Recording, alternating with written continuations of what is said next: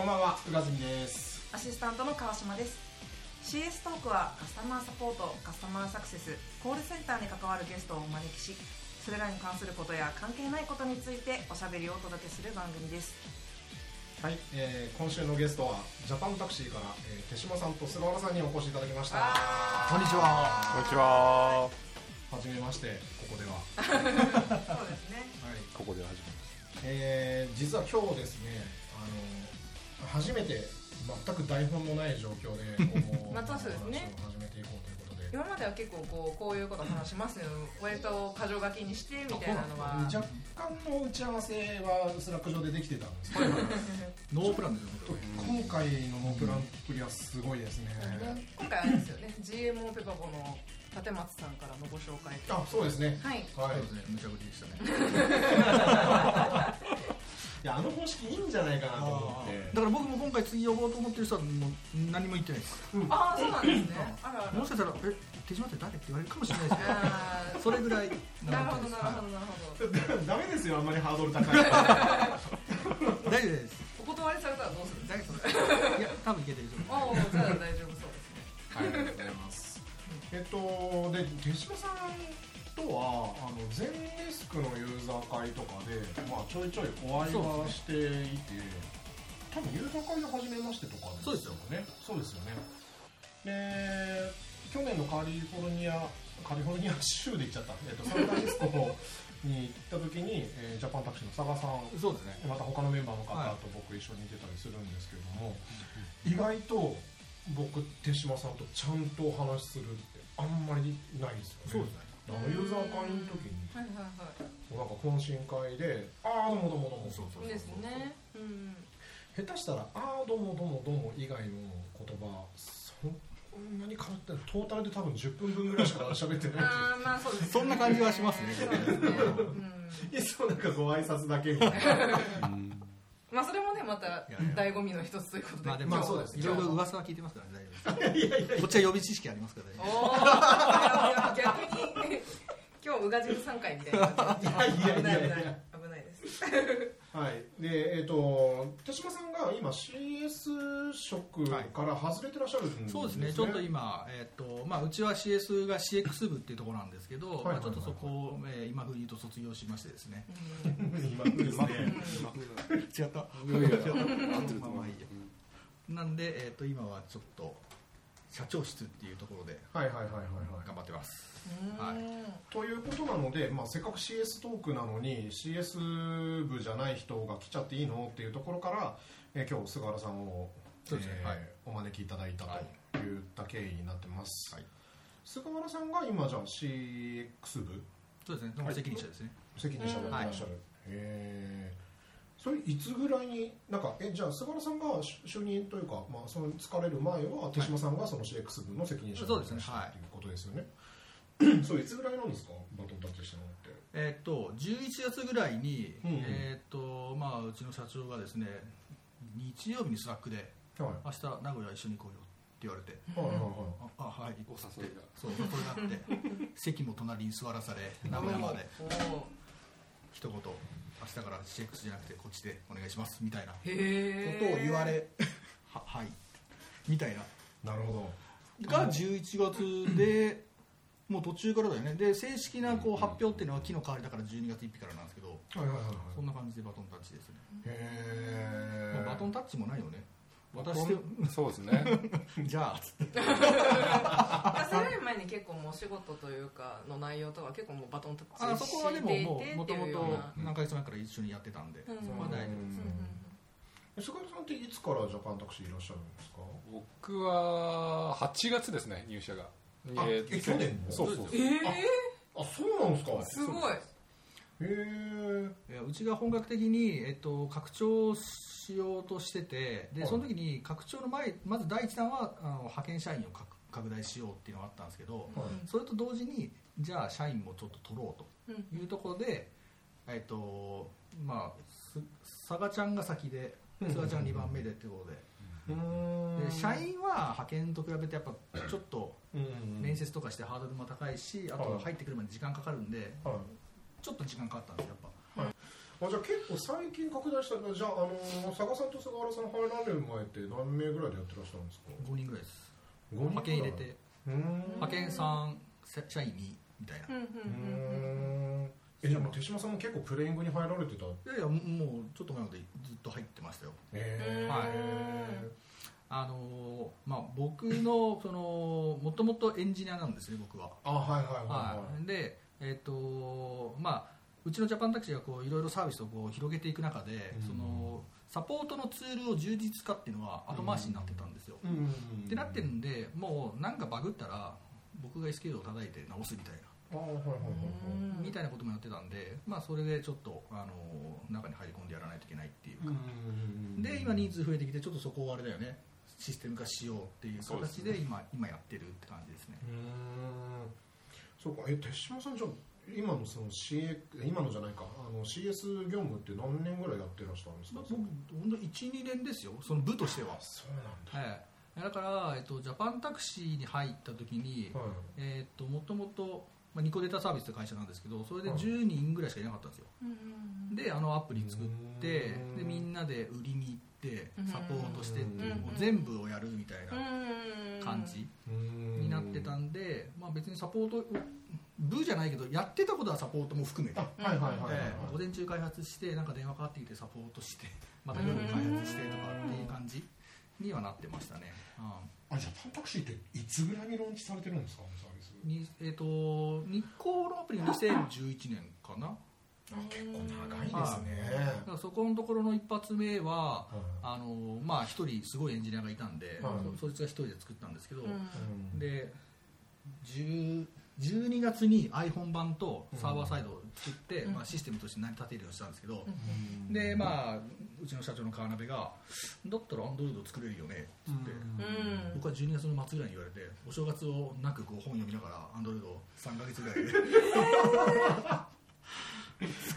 なんかここの辺の豪快さっていうのが、うん。であの僕も川辺社長一回あのご挨拶させていただいてあの全うん。全デスクのねイベントにはい。お越しになった時にご挨拶させていただいたんですけどなんか結構この業界の中でいろんな社長さんとかってお会いするんですけど、ちょっとやっぱ異質というか。まあそうですね。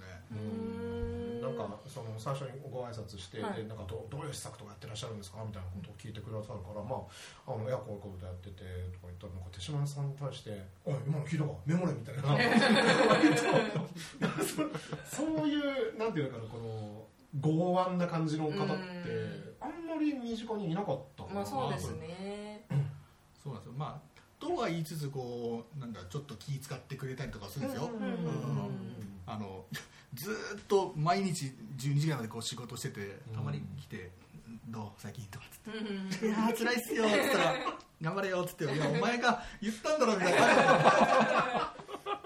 そういう感じですよ、えーだからその時はあの後に結構その全ラボのあの幹事メンバーと飲みに行った時に、えあの時のその川根社長が帰られる時にええ。なんか誰かが一人まだあの会場で喋っててもう残りのメンバーの方帰ろうとしてるって時にあの結構全デスク社の端から端まで「おい帰るぞ!」って言ってたのがなかなかお目にかからない光景。うんそうですね。見ないですね。そうですねでもあれはあれであれなんですよ。その IT 系のところに行ったら結構ぶっちゃける感じになりますけど、はい。一応あのタクシー業界の会長だったり、東京都のタクシー業界の会長だったりするんで、うん。もうそこに行くとスーツをピシッと着て、うん。みたいな感じになってるんですよ、うん。そこはすごいなと思って。TPO ですね。うん。ジーパンできて車の中でネクタイを締めはいはいはいはい。戻ってきたら外しジーパンを履き替えて戻るじゃないけど。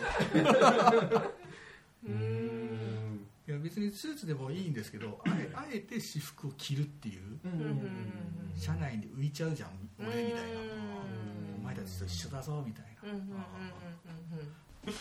そっかじゃあえっと手島さんってじゃあジャパンタクシーもう僕11年ぐらえい11年？2007年に入ってますね。もともと日本交通のシステム子会社だったんではいはいあはのー業務システム。いうんタクシーってあんまり業務システムってあんまり思い浮かばないと思いますけど、でもうすごく細かくて。で一番最たるのは給与計算がその普通の給与計算じゃないわけです。歩合制で。で歩合の元は営業データでみたいなっていうのがあるんで結構大変なんですね。えなんか今大変そうですね。なんかあの吐き気を催しそうになりました。今想像して。確かに。そう。で一回できたルールは大体そのままいけるんですけど日本交通買収好きだから買収して買収して買ったところは最初の1年は向こうの会社のルールにしといて次から2年後からはなんか日本交通ルールにするとかっていうところもあって。うんまあいっぱいやりますね。だから吐き気しますねそれ。だから車両の台数かける2は人人あの社員がいるんで。社員マスターとかも結構結構な数ですよ。確かそれそれのあ、ね、5倍以上に応募のデータがあるからね応募マスター。応募して全部全部丸丸丸採用ってなる前に健康診断バツって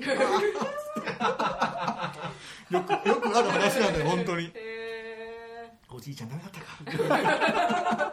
そうーまあ大事ですもんねそそうそうそうこはそういう感じですよ。僕あのね十数年前に一回地で入院したことあるんですけど、あのでなんか同窓会とかもハガキが来るぐらいこうなんか入院患者同士も仲仲良くさせようというなんか妙なコミュニティマネジメントをしてくる肛門家なんですよ。そこの僕の同期ほとんどうんちゃんでした、あうーんまあ、何ドライバーそのタクシードライバーの方もいらっしゃったし、うんあと、まあ、だ長距離トラックとかもいたし、まあ話合わなかった合わなかった。あそうですよ。あのだやっぱりドライバー同士が喫煙所とか行くと、うんあのすごくそのドライビングの話で盛り上がってるんで 僕その時免許持ってなかったからそう全然分かんなくて。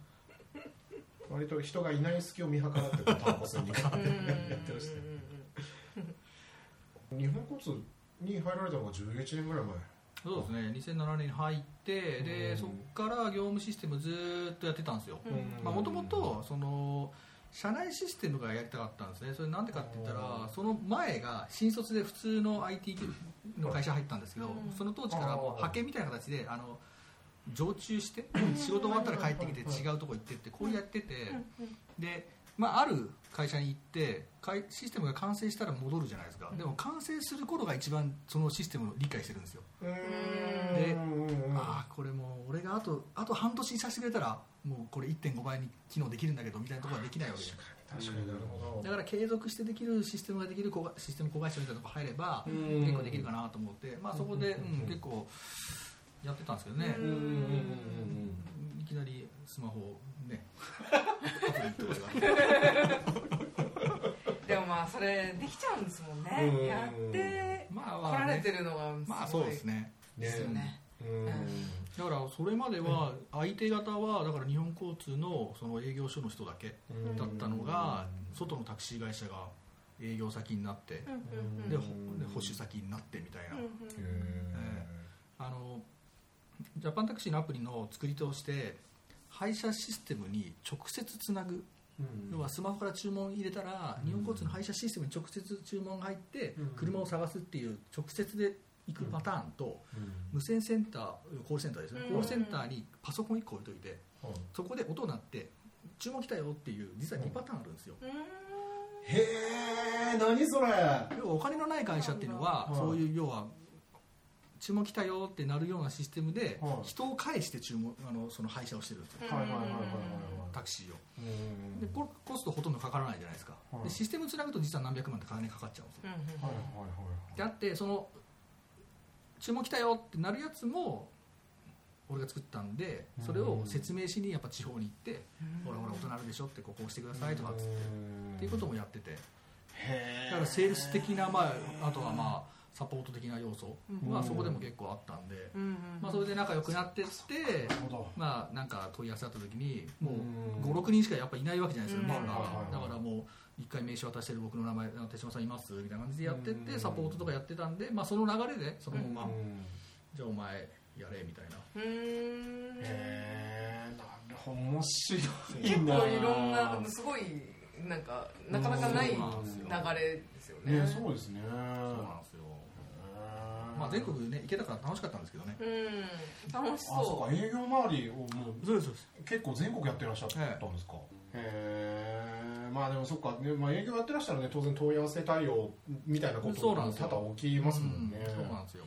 うんなんかじゃあその流れで言うとなんかまあ確かにそういう話で、まあ、ありえそうだなってイメージ湧くんですけど、えなんかそういう方って大体全デスクみたいなサービス使おうとしない傾向がなんかあるイメージなんですよね、僕的には。いいとこつきますね。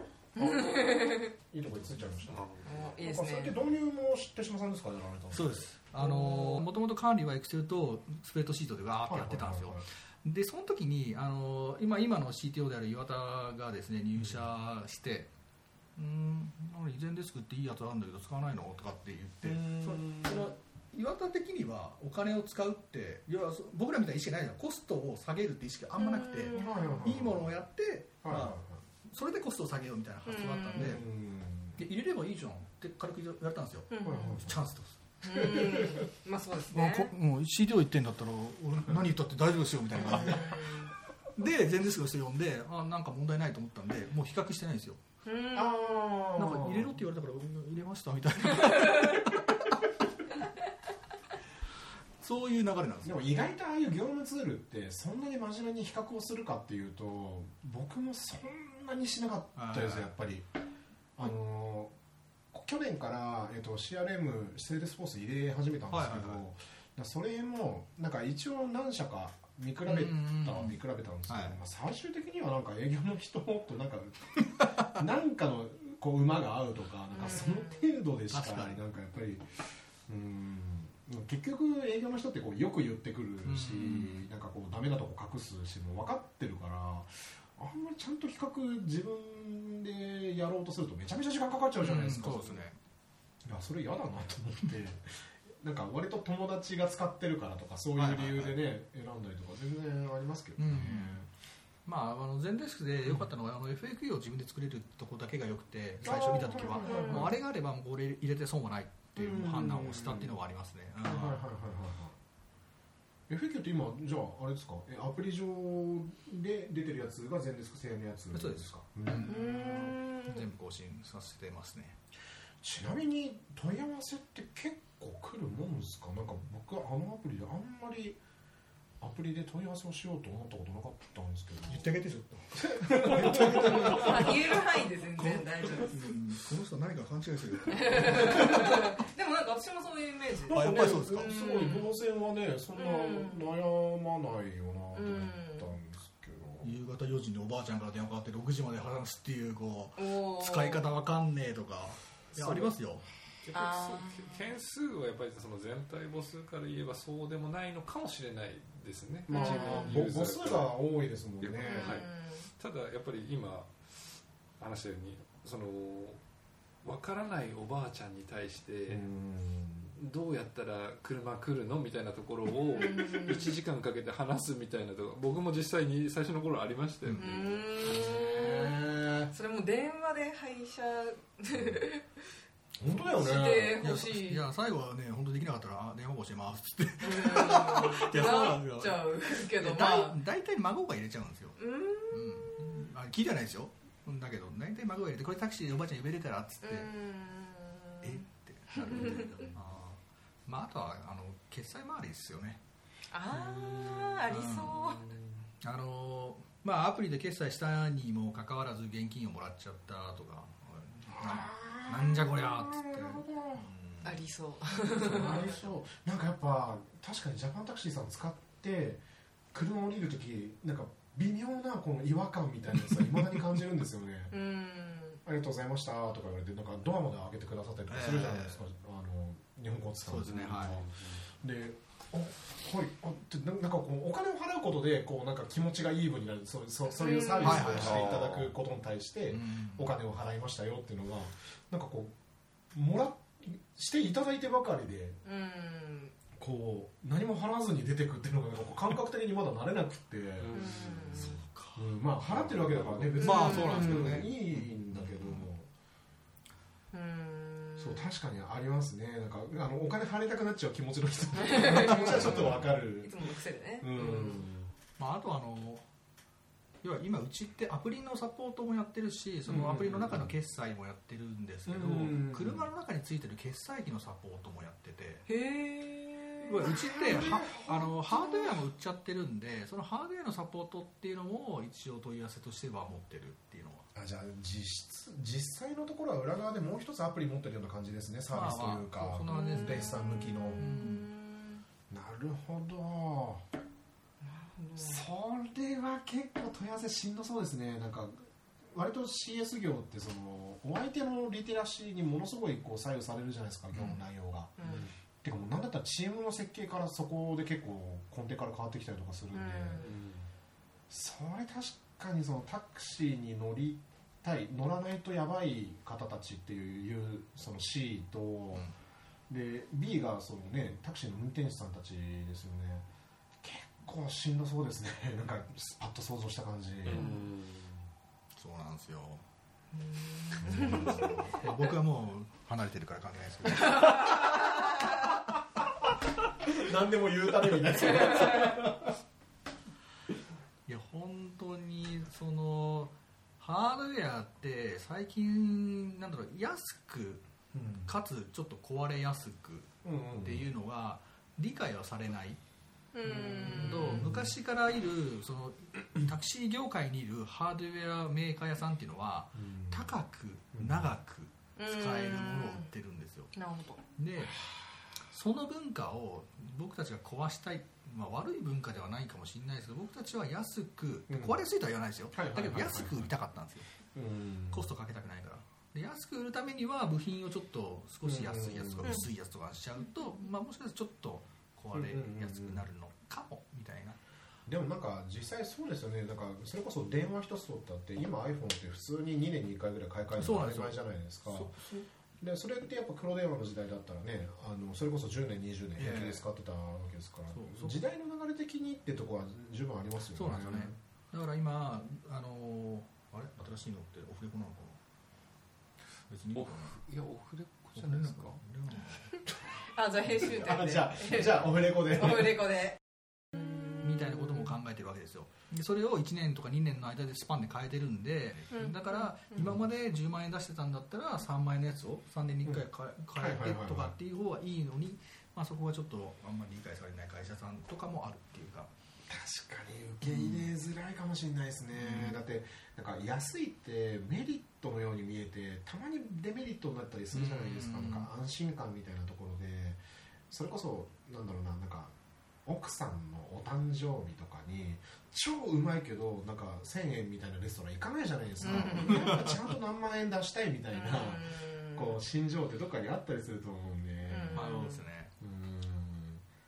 結構ねなんかそれこそあの弊社のサービスとかもあの割と一番こうなんですかマトリックスでいう一番左下、ええ。あの最安値のゾーンロリポップもそうですし、あのカラーメンショップもそうですしやっぱ他社より安くっていうのは常に あのあそこの面を取ってきたんで、えたまにそのデメリットをかんなんか痛感する時っていうのがあるんですよね、うん。まあ、特に 2B とかだそうそうそうとありますねなんかこれからもう月賞も何百万何千万を目指していこうみたいな方にとってはなんか月額1000円のカートサービスってどうなのみたいなちょっと不審に思われちゃうというか全然その競合に負けてないんですけどねええ。機能としては。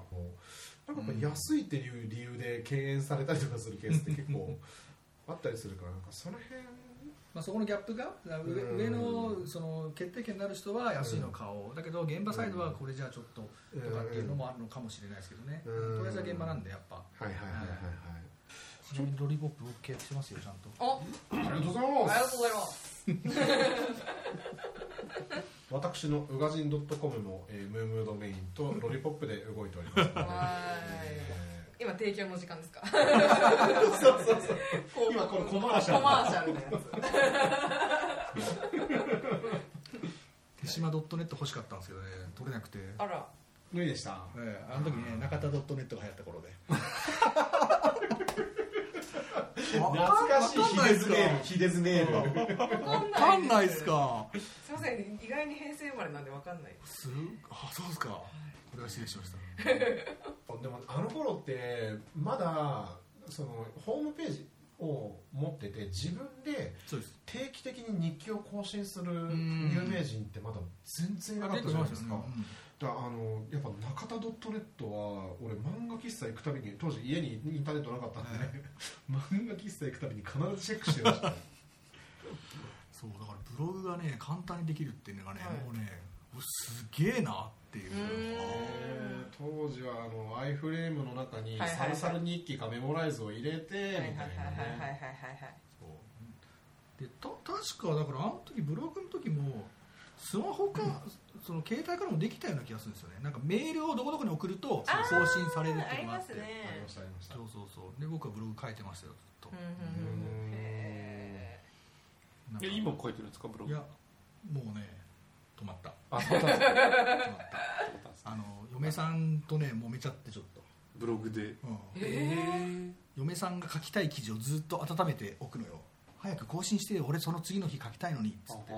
えでも忙しいからっつって歯抜けで出したら怒るじゃん。はい要はね10日え15日。ご夫婦ご夫婦でやってるんですか？あのこ子供の成長日記っぽいんで。ああでもういいやっつって。ーなるほどな。で勝手に一人でフェイスブック行っちゃうみたいな 男性と女性って結構そのクオリティとスピードのこのバランスの部分で割と揉めがちですよね。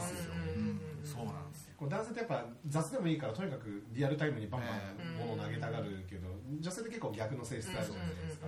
細かいですよ。ね。ありがち全然 CS の話じゃないですけど大丈夫戻ります一応話。あ大丈夫ですか、のーちょっとじゃあ菅原さん去年あのジャパンタクシー入社ってことなんですけどその前職とかってどんなことやってらっしゃるんですか？前職は、えー、と EC サイトですかね。会員制のファミリーセールの EC サイトの CX 部っていうところがあって、まあ、そこにいましたね。へえ簡単に言うと何アマゾンの安い版？まあちょっとだいぶ語弊があるかもしれないですけど。違うの？まあ違うの？まあ EC サイトにはなりますね。まあファミリーあなんかよくアパレルとかそういうのありますよね。ファそうミリーセールまさにそうです。とかそうですよね。どうぞ。ゾゾではない。まあそこのなんかお得意楽天？その前とかもずっと結構 CS 畑そうですね。渡ってらっしゃるんですか？そうですね、まあ、その前はガチガチというか、まあ、コールセンターでした。ああへん。えなんかじゃあえもう CS 歴どんぐらいになるんですか？うーんとまあ10年は超えてますね。へえその最初ってココールセンター系の？そうですそうです。うん。もうアウアウトソーサーですか？アウトソーサーですね。もうう、うん、金融系のなのでガチガチのコールセンターでスクリプトを一文字も間違うなみたいな。はで長いお客さんを30分ひたすら喋るみたいなところでしたね。僕も最初保険会社だったんで。あ結構きついですね、まあまあそうでしたね。スクリプトガチガチですよね。そう。でなんかあの保険だったんであのインで契約を取るとちょっとこうポイントが溜まっていくみたいなこう、ーのがあって結局そのインで営業やる部署みたいなところに移してもらったんですよ。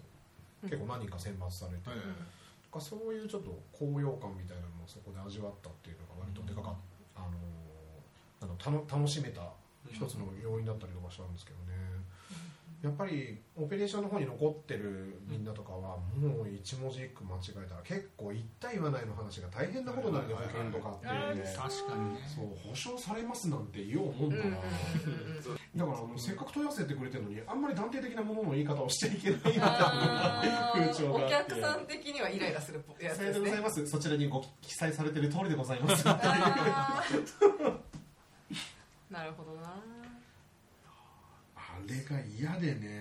うん。なんかあの反動は結構でかいかもしれない。なんか割と言うじゃん、はい。もうもっと断定してあげてとかうんってうんうんうん。言いますね。うんその金融の時にはもう最初の10分ぐらいずっと規約の説明なんですよ。読み上げが必要でお客様にその承諾を得なきゃいけないみたいなところで一言一句、まあ、最初はこうやってよスクリプトこう見ながら読むんですけど、はいそのうち慣れてきてなんかこう何分間かその難しいそのアナウンスですよね規約を空で言えるようになっちゃうんですよね。悲しいね。悲しいんですよもうあれだよねもう寝言事でも言っちゃうんだよそうそうそうそんな感じなんでそれがすごい悲しかったですね。へそれでもカラオケ行った時とかにね同僚との間ではもう盛り上がるネタになったり ちょっとラップにしちゃったりいやそれはなかったさすがになかったですからインフメないみたいなのあるかもしれないですけど。ーでもそういうご経験もありつつも、まあ、ずっと CS が続いのキャリアが続いていくって感じだったんですよね。そうですね。うんなんかジャパンタクシーにその転職 面接メーターになってて。うんまあこうなりがちですよね。うんそうそうそう。仕方ない。そうそう。うキャリアの話聞いていくとね、うんそうまあ、なんか一番面白いところなんで、ん、うん、ですよね。うん、なんかそのえその去年の夏ぐらいに転職活動されたはい。時って、なんかどういう会社に行きたいみたいなのって明確にあったんですか、えーそうですね、まあ、あのこれからうんに役立つところっていう感じですかね。なるほどなるほなので、まあ、とにかく挑戦だったりチャレンジだったどうん。りっていうところがいいなとは思ってました。それは何かの反動とかもあったりとかするんですか？反動というかこうなんかちょっとレガシーなものに対するストレスだったりとかそのお堅いものに対する。あえー、とそうですね、まあ、そのちょっとお堅いものにということではないですけど、うんなんか EC サイトでやる範囲って EC サイトに関わることが中心だったんですよね、うん。うん。じゃあそれの枠を超えたところの動きをしてみたいなと思っていてだからしまあ CSCX やるとしてもうん。その業種の働き方がそうであったとしてもそれにこだわる必要ないかなうん。とは思ってたんですよね。うんうんうんなそのお客様の観点から見てどうやってうんあのまあ、そこをお客さんが使いやすいようにしてあげるかみたいなところであればうん別に業種がそうであれその枠にとらわれずにっていう視点でやりたかったっていうのがありますね。ああなるほどね。まあそういう意味で言うと割とじゃあジャパンタクシーさんがそのなんですかその組織が割と柔らかいというかこう柔柔軟に動けそうな会社だったっていう。そうですね。今あのジャパンタクシーを選んだ理由としては、うん。あのまあ、手島さんがいたからっていう理由になるんですけど、ね。うん。うだね。ー本当なのすみません。か手島さんあのこれあのポッドキャストは決め顔伝わらない。いや間違いないと思ったし言わなかったら突っ込もうと思ってた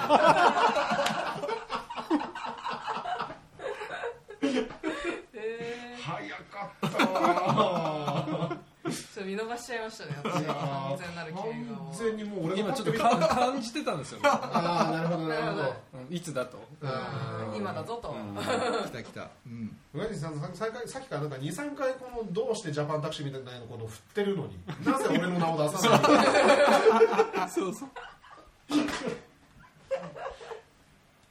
サインがサインがね、うん、でも俺も会った時すぐ決めたよいや俺結構ねみんなにも言ってるんですけど面接もう入り口にあのその会議室みたいなところでやるじゃないですか、はい。カチッと入った瞬間ぐらいにもう決まっちゃってんだよね。へー。あそれでも早いですね。いやそんぐらいですよ本当に。も結構なんか開始5分10分で決まるよねみたいな話はよく聞きますけどね。ういや本当そんな感じですよ。うーん。だってそのね入社した後にもう面接出てて、はい。全然俺たちが盛り上がってない面接を見てるでしょああ見てますね。カチカチわかりやすいと思ってる。わかる。あもうあそうですねみたいな。もう諦めた。話が早いそうそうそう、うん。そんな感じです。でもそっかじゃあ入社されてわずか3か月でそのなんか責任者にななってしまったというか急に。そうですね。うーん。そうですね。まあおっさんですからねもう。そうです。まあまあまあまあねキャリアあってのことだと思いますけどどどうですか？今は何名ぐらい見てらっしゃるんですか？今全体が25名ぐらい。結構ですね。まあ、チームが3つぐらいやってるっていう。うん。じゃあ各チームにリーダー的な方がいてみたいな感じですか？まあそんな感じですね。うーん。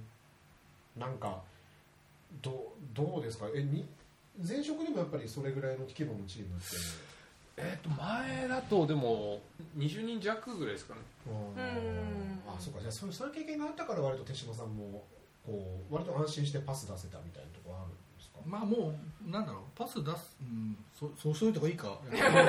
そこはあごめん今今なんかちょっとためらいが。そうだね。そうですねって言った方がよかったね。そうですねいいですよ。カットしてそうですねっていう。じゃあ特になんかそんなになんか急に管理者に対されてこうあたふたしたぜみたいな状態ではない。あではない、うん。うん。うん。ある程度そのじゃあ二十何名の方たちの人となりもなんとなく分かってきたところであのこことここを抑えようみたいなのはなんとなくもう分かった状態で管理者になってる状態ですか、まあ、人のところは、まあ、今もいろいろ見ていきながらっていうのはあると思いますけど。うん。うん。うん。うん。なるほどなるほどまあメンバーちょっと若いよね。他そうですのメンバーね。そうですね。僕とその菅ちゃんと佐賀ちゃんが、まはい。あ、ちょっとグッと上にいて。うん。あとは平均年齢をね。ちょっとグッと。上げてうん。ガッと下がってるから。うん。あそっか。佐賀さんも俺と同年代だもんなそうですね。おっさんですね。うん。なんで3人でねやってて、まあもう入った時からうん。あの何もうリーダー的にやってもらってるんで、うん。まあそこはそのままって感じで、まあだからさっきのその浜田真理のトークだとかうん。通じないんですよ。ナイトライダーのトークとか通じないんですよね。意外と分かん。ないよね。ねいや俺 MacBook に2000した時にうんこれキットのやつが知らないですかあれ。あのここのタタッチバーに赤いやつキットのやつをもう超欲しいとかって言っても誰もわからないっていうこう。まあそうでしょうね。絶対ナイトライわかんないですよ。ダー僕のギリですよだって。あれ。あれ手島さん何年生まれですか？僕昭昭和50年ですよ。ああじゃあ2つしか違わないんで結構ギリですよ。だからあのーマジっすか？僕も一応あのチャリンコにあれ的なものをつけてた時期はあるんえですよね、バックライトみたいな。なんかあのこうブルルルってなるやつあれこうこぐとつくようなそれでも多分ナイトライダーちゃんと映画映画ドラマドラマですよは見てないです本当ですだってあれナイトライダーその元祖のやつがあってはい確か何年か前になんかこう続編みたいなやつがあったんですよへえマジで俺の中ですげえ盛り上がって、ああそうっすか、はいえじゃあスクールローズとかも全然わかんない？スクールウォーズわかんないです。あえ手島さんちなみにあご長男ですよね。そうですよ。あそうか。俺だ兄ちゃんいるやつとかは結構スクールウォーズ見てたんですよ。でも僕の年齢だとためで長男だと多分ほとんど見てないと思いますね。ーじゃあ盛り上がらなやめよ。う あ筋肉マン筋肉マン筋肉マン筋肉マンだったらいくら筋肉マン確かに。金消しを集めたね。あ集めましたね。全然消えないのにね。あ集めたね。あ 金消しと眼消しどっち集めました？ー金消しでしょ金消しですね。金消しでしょ両方あったな。俺金消しの方が早いです。なんか伸びる金消しありませんでした？ありましたありました。ちぎれんですよね。そうそうそうそう。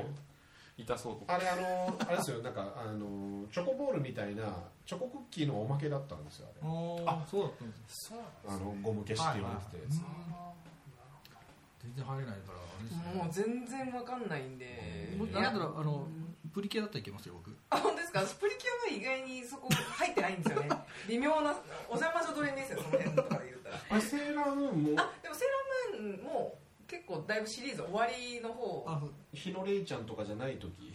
あでもひのれいちゃんもいますけど。あいるんだ。いますけど、あまあ、それ以外の、まあ、サブキャラみたいなのがゾロゾロあ出始めぐらいが見てた時期ですね。いいんですよ私の 世代に話し合わせなくて。も全然「筋肉マン」で話盛り上がってていただいて大丈夫ですし、なんならあの JR で今スタンプラリーやってるんでみんなみんなで行ってください。そっかそうだよね。渋谷駅降りたらなんだっけなナチナチグロナチグロそう。のスタンプラリー毎朝見てるんで。もうそれしかわかんないです。よりによってナチグロンって天下の渋谷に対して。チョイスが。なんかもうちょいあるでしょっていうねだって池袋サンシャインですよ、ううん。ん。ねねもうもうもう。なんかスタンプラリーは多分そういうメジャーなとこにはメジャーなキャラクターを置かないんじゃないですか。やっぱメジえャーなキャラクター。渋みたいな。そうそうそう。であのあんまこうマイナーの駅にその結構メジャーなキャラクターを置いたりしてみんな行くようにしてんじゃないですか。知らんけど。知らんけどね。ね。うん。そういうやつだと思いますよ。ダッシュ四クロとかよ読んでました。僕ねよミニ四駆ねやらなかった通ってないですか？そうなんですよ。あれ微妙なたった1歳2歳の差で確かに結構ブームって違ってくるんですよね、そうそうあと出身都道府県とかによってもうん。微妙に遅かったりとかするんで、ミニ四駆じゃなくて俺の時はもうあれラジコン。ラジコンっすか。グラスホッパーを買うか買わないかっていう、そういう感じだったグラスホッパーですか、ファイヤードラゴンとか買ってないですか？買ってないですね。そうですか。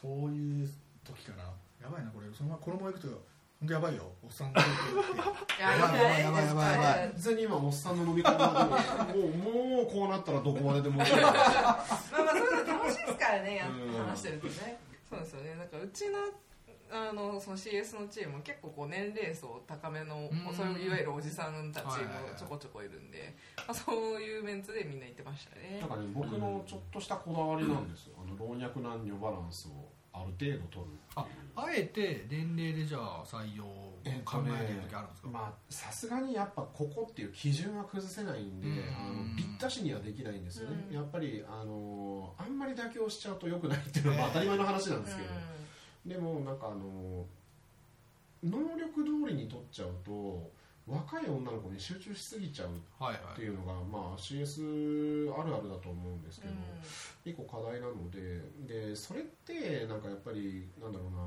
こう自分と違う考えを受け入れるとかなんかすごく大事なことをこうができないチームになってしまうっていう、うん環境として。うん。ので割とお兄さんお姉さん、うん。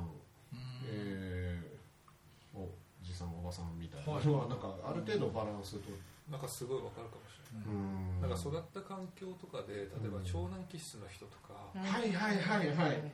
あの間の気質の人とか、うんあとは末っ子気質みみたいな人っているじゃないですか、いますね。でそこってバランス感覚持ってあこの人こうなんだっていうのを面接の時に結構見抜けたりすると面白かったりします、うん。はいはいはいはい。うんその辺もなんかなんだろうななんかこのタイプだけ集めるみたいなやり方するとなんか結構こうなんだドメスティックなというか、うん。あのそれなりにやっぱりデメリットもあるなというふうにか、うん。その時に感じたんですよね。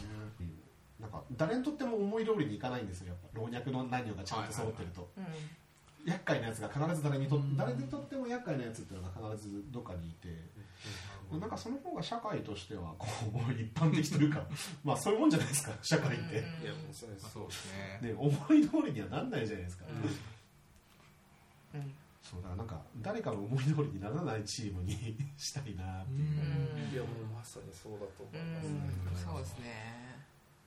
あるだからなんかこうバランス感覚がものすごい大事だし、うんうんうん。なんかスピード優先だけに走らせないために、はいはいはいはいどういうバランスで取れるのかちょっと待ってっていう人も大事だし行けっていう人も大事だし、うん。うんうん周りどう思ってるのっていう人も大事だし、うん。いやこれで行くんだっていう人も大事だしみたいいやまさにですね。だからそこのディスカッションの時間だけはケチらないようにしようってすごい思ってます、うん。もうどんだけ問い合わせ溜まっててもミーティングはあの流すなっていうのは結構なんだろう。やっぱこうしてる今もう待ってるお客さんがいるから一刻も早く返したいっていう人も含めてその意見も周りに聞かせたいし、で逆にそうじゃない人たちがこんなにいるんだぞっていうところも見せたいし、うん。あのやっぱちゃんと休憩しないとこの後ばその時速出せないっていう人たちもいるから、そういう意見もちゃんと聞かせたいし、うん。だなんかねやっぱそこは全員全種類いてくれた方がそうなんですよ。いいんですよね。年代性別あとは本人の思想だとかで、ある程度そこって求めるものとか自分の中での正義って変わってくるじゃないですか、でそこのバランス感覚が持てるとすごいいいチームだなと思う、ん。そうですね。ああのうち会社があだ名文化あでそうなんだ。あなるほど、はい。そうなんです。あうちもうちもでしたっけ？うち全も然違ったね えっ、とテッシーとかですか？それはね社長が言いますか？ら本当ですか？さんってテッシーですよね。やった当たった。や言ってました。っぱユニコーンがね。そうですね、まあ、ユニコーンも広島出身僕も広島出身ですあから。そうなんですか？そうなんですか？え結構広島に多い名字だったりするんですか？いや全然。早い。いいテンポ。反射神経。いいテンポでしたねそうなんです。だからついちょっとなんかこういうフランクな場とかだとうんあだ名出ちゃうんですよね。うん。だから勉強会とかでね話してると結構ヒップホップ好きですよねウータンクランから来てるんですよねきっとね。あそうです。そうですよね。あすごい。はうんまあ、そうですね。あの私新卒で今の会社入社して今7年目とかなんですけどあのその時こう先輩ついてくれた先輩が、まあ、ウータンですよ。まあ初日まあビビりましたよね。しかもまあそのこの風貌であのウータンって呼んでくださいと言われた 時には「えウータンですか?」みたいな。ウータンさんは禁止にしたんですそう。そうさんダメですか？すごいな。みたいだってもうそそう。う小林さんつけちゃったら、ん。あだ名文化でいる意味もあうんまりないんですよね。だからもう今も慣れちゃいましたけど。ううん。あだ名文化ってなんかどういう効能というかそういうのってあるんですかね？うーん。でしょうの親近感ですかね。うんだと思いますね。うん。まあ何なんですかね。まあなんかその本当に名字文化に私はいたことがないのでそのまあ比較みたいなメリデメみたいなのがそうなんですよ。そうなんですよ。なんであんまりこうメリデメみたいなのが全然こう実感としてはみこう湧いてないんですけどまあまあ親近感なんですかね。距離感というかの部分なのかなとは思いますね。うん。まあ、うちなんかだと社長はさん付けするよね。下に対してもあうそうですうねん。でもそういう方いらっしゃいますよそうねです。かそうですよ。誰に対してもさん付けです、まあ、うん僕には弟子ってますけど。ですよね、さん付けしてますよ、あそうなんですね。あちょっと意外ですねまあ、でも切れたらお前って言ってますけど。怖い極端だな。まあそれもね TPO ってこと？今言われてるあだ名は？はい。あラムです。過去から言われてるあだ名なんですか？あとそうですね。中学時代の時に呼ばれてたやつですね。それは自分からもう言ったんですあではないですね。周りからあのし島次郎ご存知ですか？かはい。でチャレンジあ本当ですか？あの子供チャレンジの。そうそうあでそれそれは分かるんですそうですそうです。であの昔あの羊ピンク色の羊のラムリンっていうのがいて。あ羊だからラムなんですか？あそうそうそうっていであの結構その当時私すごいテンパで髪の毛くるくるだったんですよ。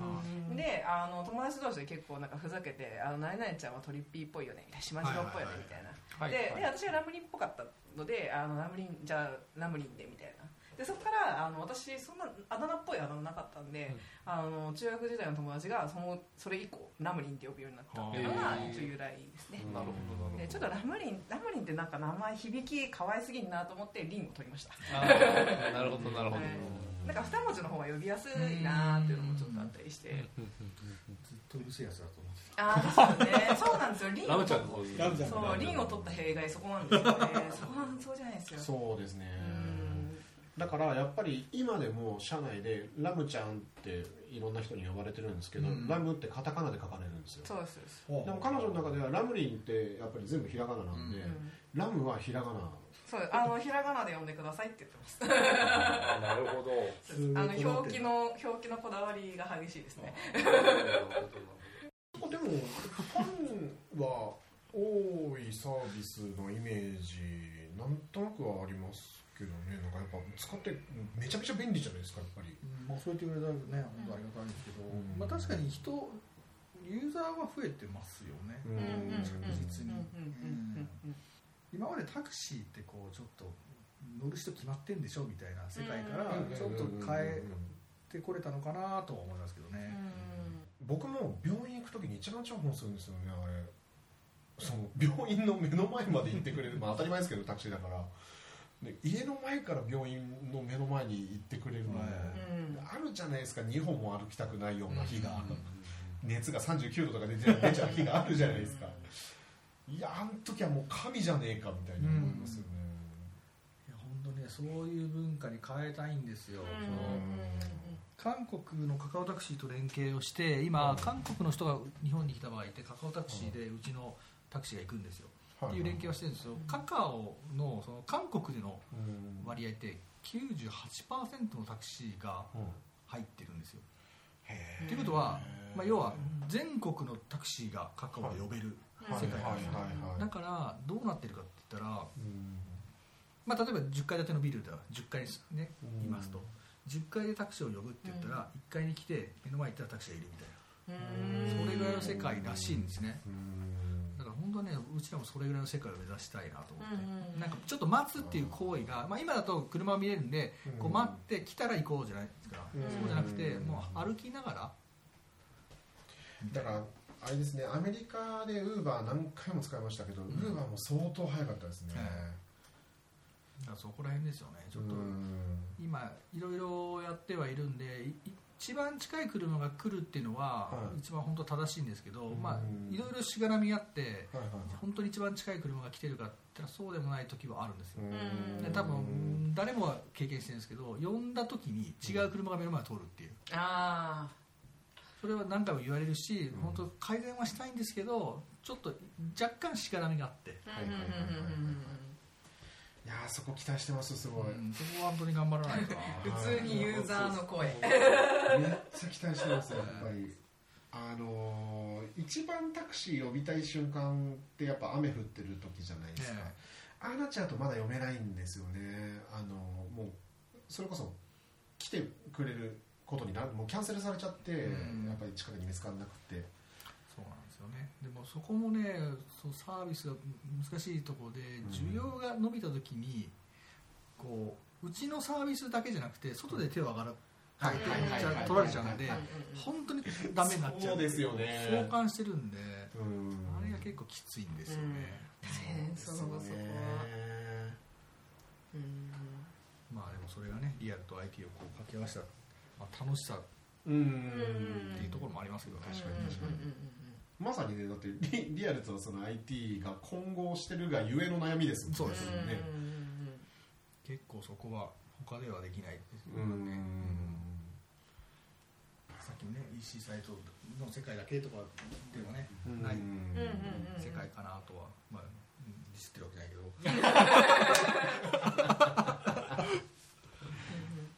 で確かにあのなんだろう時々ですけどやっぱり僕もずっとカラミショップ見てて、まあ、そのショップ始めるっていう結構こう限られたマーケットの中では、まあ、かなりあの、まあ、有名なサービスではありますけど、やっぱマスに関わるサービスを目指してうちの会社辞めていく子とかも、まあ、いるはいるんで、うん。そういう誰でも使えるアプリってやっぱ誰でも使えるがゆえのこの魅力みたいなので絶対ありますよね、うん。うん。うん。うん。このユーザーさんの多さもそうですし、うんなんか実際やっぱ自分の母ちゃんに勧められるサービスとかって、うん。ねなんかいつか携わってみたいになってきました確かにあるっちゃあるよなーっていうのはちょっとありますね、え子供から大人まで。うん。そうですね。いや本当そうですようんうん。うんうんね、出産から棺桶までってことですね。そうね。そうだね。出産をやってるから棺桶だよな。そうですね。うん。どうすっかななんか今後あの CS のチームとしてなんか取り組んでいくこととかなんかこう展望みたいなところがってなんかあります？うんそうですね。今、まあ、CX のチームでそのエンドユーザーうんの、まあ、サポート。それから、まあ、加盟店と言われるタクシー会社のサポートっていうところに加えて、その FE って言われるフィールドエンジニアのグループに関しても、まあ、うちの CX 部にいるんですね、まあ、なので、まあ、CX 自体としては、まあ、ちょっとさっきの話にかぶるんですけど CX の範囲ってもともと部署にこだわる範囲じゃないと思ってるんですね。考えなきゃいけないのは多分各企業でそれぞれが全体感として CX で考えなきゃいけないのかなとは思うんですよね、なので、うんまあ、いかにしてその CX の考え方というか、うん。CX オリエンテッド的なところを全体に広げられるかみたいなところはうん。考えていかなきゃなとは思います、確かに確かに。これ難しいですよね。なかなかその他の部署にそういうマインドセットをしていくみたいなところってなかなかね自信を持って打ち当てきてますみたいなのってなかなかやっぱ言い切れないところがあると思うんで、部門間も、まあ、もちろんそれが必要ですしね、まあ、そのうちの部署にいる人間はそういうふうな視点で常に話せるっていうことがまず大事ですし、うん。それをもってその影響力を他の部署にもこうだよねって話ができるっていうことに広げていく方がはいはいはいはい。一番ストーリーとしてはいいかなと。あ、そうですね。うん。なんかやっぱあのー それこそうちの GMO グループのなんか小さなルールとしてあのトイレの手洗うとこあるじゃないですか、あそこまあ手洗うとちょっとピシャピシャってこうなるじゃないですか、ダスターが置いてあって必ず拭きましょうっていう、うんなんか結構あのうちのグループの代表ってそういう細かいところからやっぱこのなんていうのかな、なんか気持ちってそういうところから出るからみたいな考え方があって、やっぱりあの信じられないぐらいみんな吹くよねあれ、うん吹きますね。で僕も絶対そういうことやんない口だったはずなんですけどなんかやっぱりそうなんですよ。もともと入社した段階で他の先輩たちがみんな吹いてるからあやっぱほら誰もゴミ捨ててない道には絶対ポイ捨てできないみたいな話あるじゃないですか、で割とそういうのありますよね。そのもう一つの部門の中でも徹底してそのなんだろうユーザーファースト的なマインドがこう浸透したような話をみんながしてれば影響は絶対出せますよね、おっしゃる通り 本当大変なんですよそういう意味で言うと、うん。開発チームは自分たちのこうソースコードをいかにきれいに書くかとかっていうことを目指すしそれはそのプロフェッショナルとして正しい選択なん。ですけど、まあたまにそのソースコードで解決をしようとするがゆえにうん。ちょっと違うよねっていうことはやっぱあると思ってて、うん。やっぱ手手で解決できるんだったら普通になんかそうしなくてもいいじゃんってこともやっぱそれはもう CX っていう観点で言ったらやっていかないといけないよねとは思ってて、うん。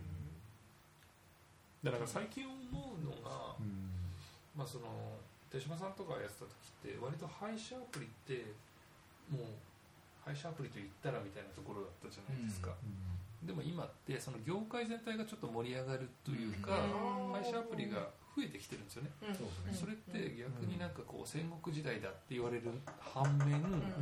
参考になるんですよ。うん。はいはいはいはいはい。競合が出るので。うん。でそこの使い方って、まあ、ものすごい重要かなと思ってるんで、じゃあ実際に、まあ、さっきの項目じゃないですけどそのメールでヒアリングする項目をいくつかに絞る。でも他社はこれくらいでやってる。でもそれがいいのか悪いのかっていうのもはいはいはい。比べられたりするじゃないですか、うんその比較対象をなんかこう相対的に見れるっていう意味では、うんその業界全体の盛り上がりってすごい面白いな、タクシーの配車っていう行為じゃないですか、はいはいはいはい。で全体パイを増やすってうん業界全体の盛り上がりと割と似てたりするじゃないですか、そうですね。